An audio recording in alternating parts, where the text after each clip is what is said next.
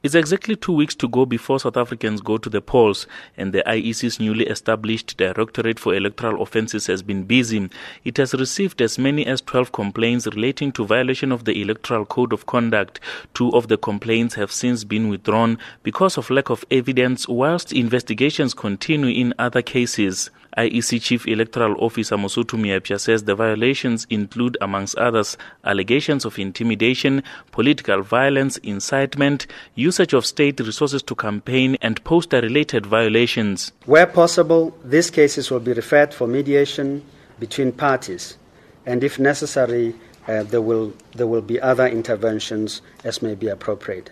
However, where sufficient evidence um, of serious violations are found, cases will be referred to the Electoral Court. We will no doubt refer them there when um, they require to go to the Electoral Court.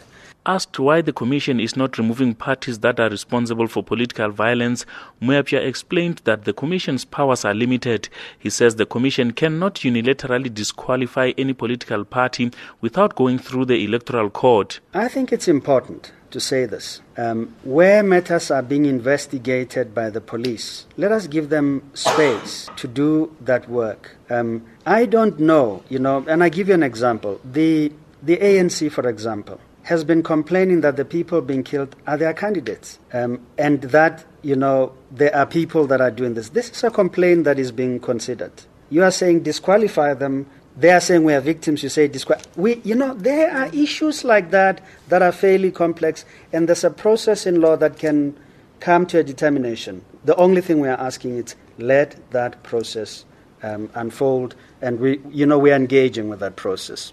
IEC chairperson Vuma Mashinini has called for maximum restraint ahead of the elections, saying political leaders should also speak out against violence. The Electoral Commission further urges and calls on the leaders of all political parties and all free loving South Africans to speak out strongly against any acts of violence and intimidation and to protect our hard won democratic ideal from those individuals who would see uh, our nation regress if they succeed with such acts.